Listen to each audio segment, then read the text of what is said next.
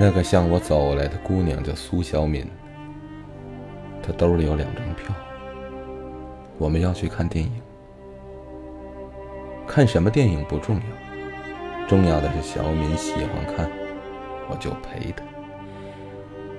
我们恋爱已经很长时间了，我知道她是个对生活没有多少要求的人，唯一的嗜好就是看电影。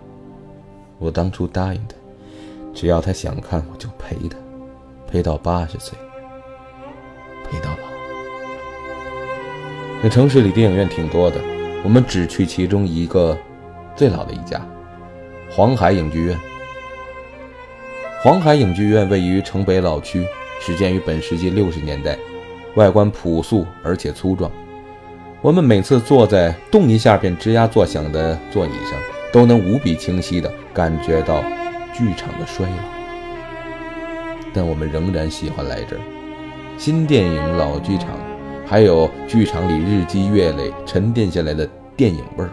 没错，电影是有味道的。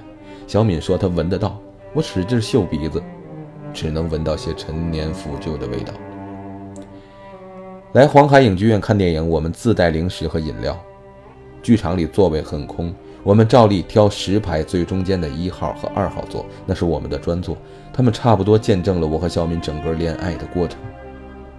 这城市里应该还有些人像我们一样怀旧，所以周末的剧场里稀稀拉拉的还有些别的观众，大家隔得都很远，可以放肆的说话、吃零食，随意把自己摆成舒服的姿势。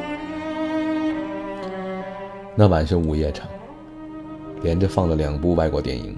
第一部是个爱情片，把我看困了，小敏却看得很投入，总在我昏昏欲睡时把嘴巴贴到我的耳朵上，发表着她的感慨。我的手心里攥着纸巾，在她最需要的时候递过去。就算是这样，小敏还是不满意，说我对爱情片的冷淡就是对我们爱情的冷淡。我把她的胳膊抱在怀里，说：“爱情片是编出来的，我们的爱情是真的。”正迷迷糊糊的时候，突然被一阵尿意憋醒，睁开眼的那个瞬间，看到有辆车正冲我疾驰而来，刹那间巨大的恐慌袭来，整个身体像是跌入了冰河之中。幸好，在那声发自心底的尖叫涌出来之际，我的余光辨别出了所处的环境，那声尖叫硬生生的给憋回去了。但是小敏仍然感觉到了我的异常，她伸手擦去了我脑门上的汗水，温柔地说。你好厉害呀！电影院里睡觉，还能做噩梦。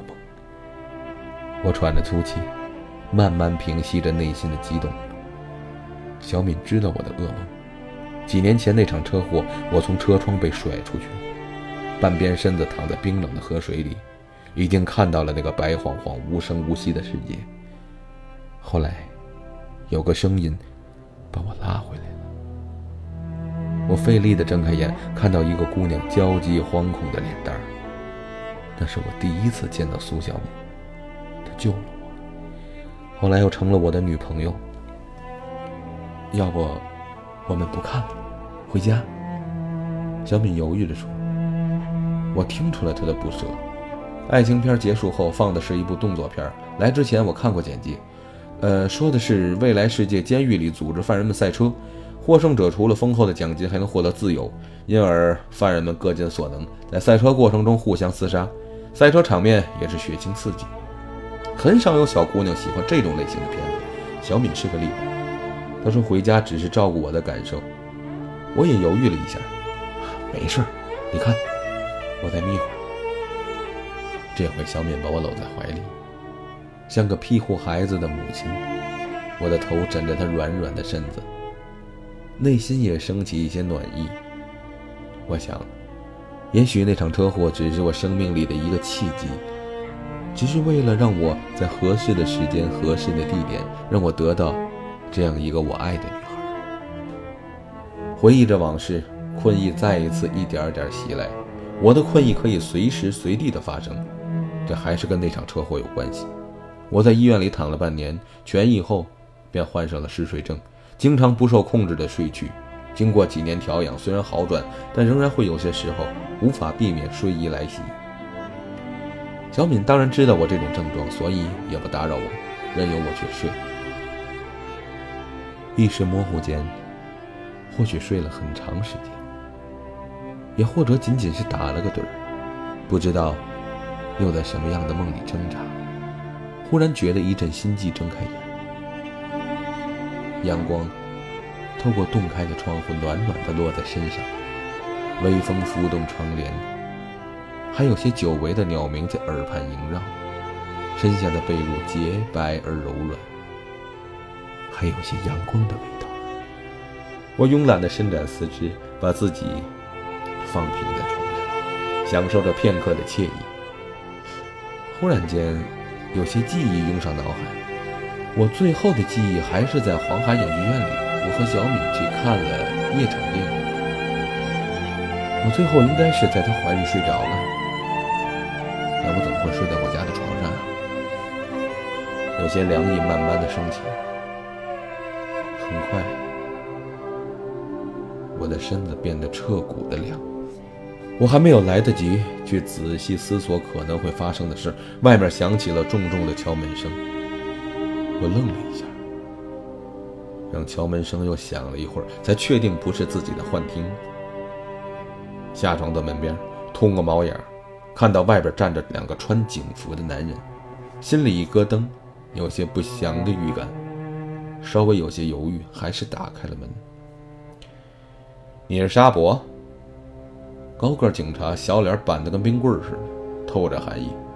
啊，没错，是我。我很恐慌，想竭力保持镇定。苏小敏是你什么人啊？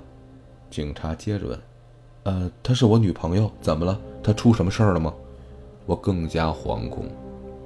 她死了，昨儿晚上事儿。我们现在需要向你了解点情况，请你配合。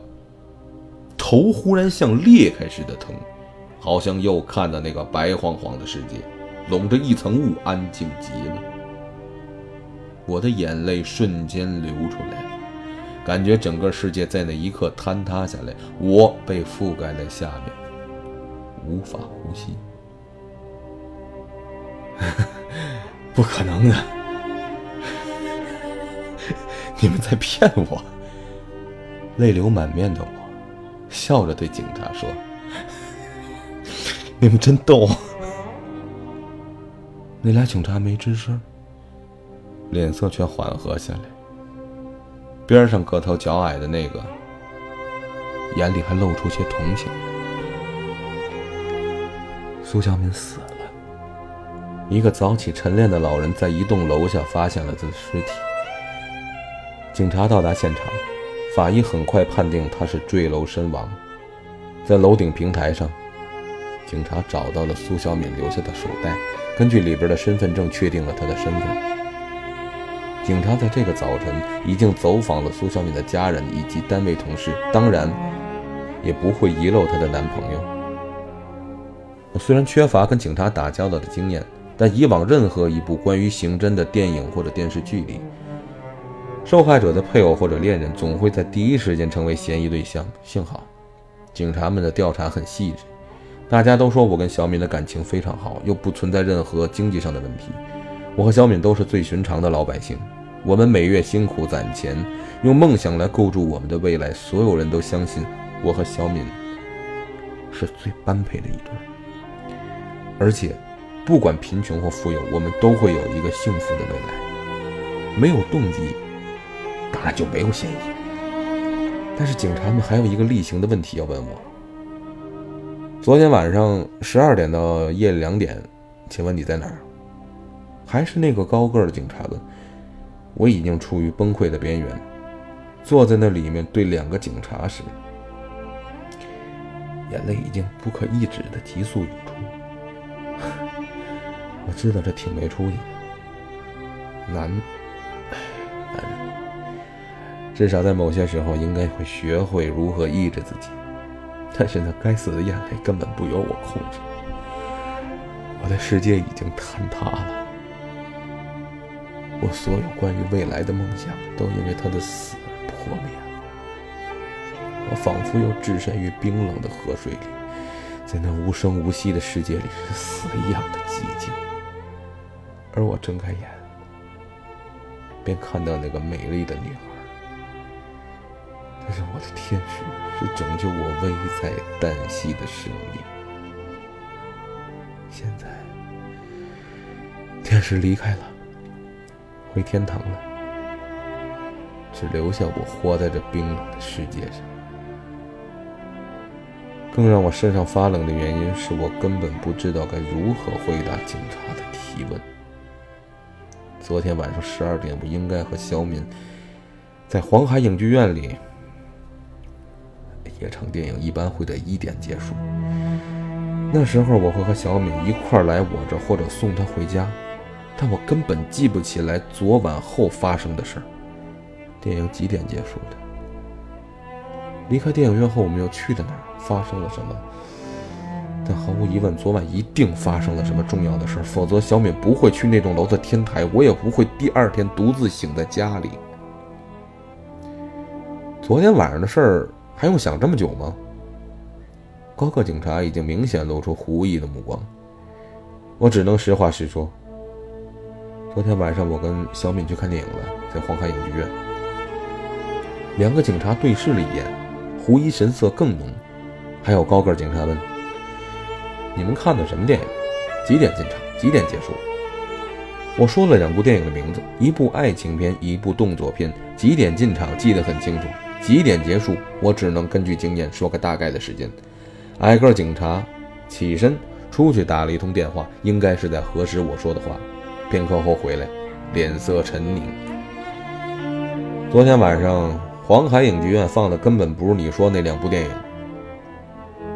我愣住了，